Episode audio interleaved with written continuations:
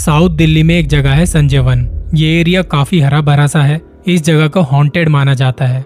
रात के वक्त यहाँ कई लोगों ने कुछ पैरानॉर्मल एक्टिविटी महसूस की है। हालाँकि सभी के साथ ऐसा नहीं होता।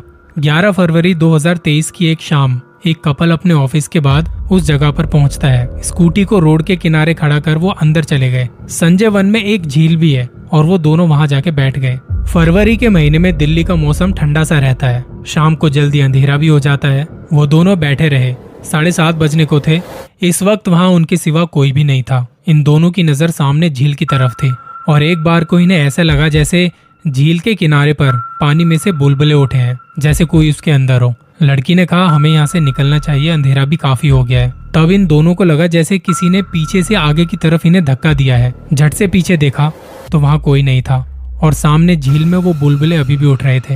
इन्होंने अपना बैग और हेलमेट उठाया, बाहर की तरफ़ जाने लगे। तीन चार कुत्ते अचानक से आगे झील की तरफ़ देख के भौंकने लगे। ये दोनों जल्दी से उस जगह के बाहर आए और इनके मन में ये सवाल के कौन था वहाँ पानी में जो हमें दिखा नहीं और कुत्ते किसे देख के भौंक रहे थे?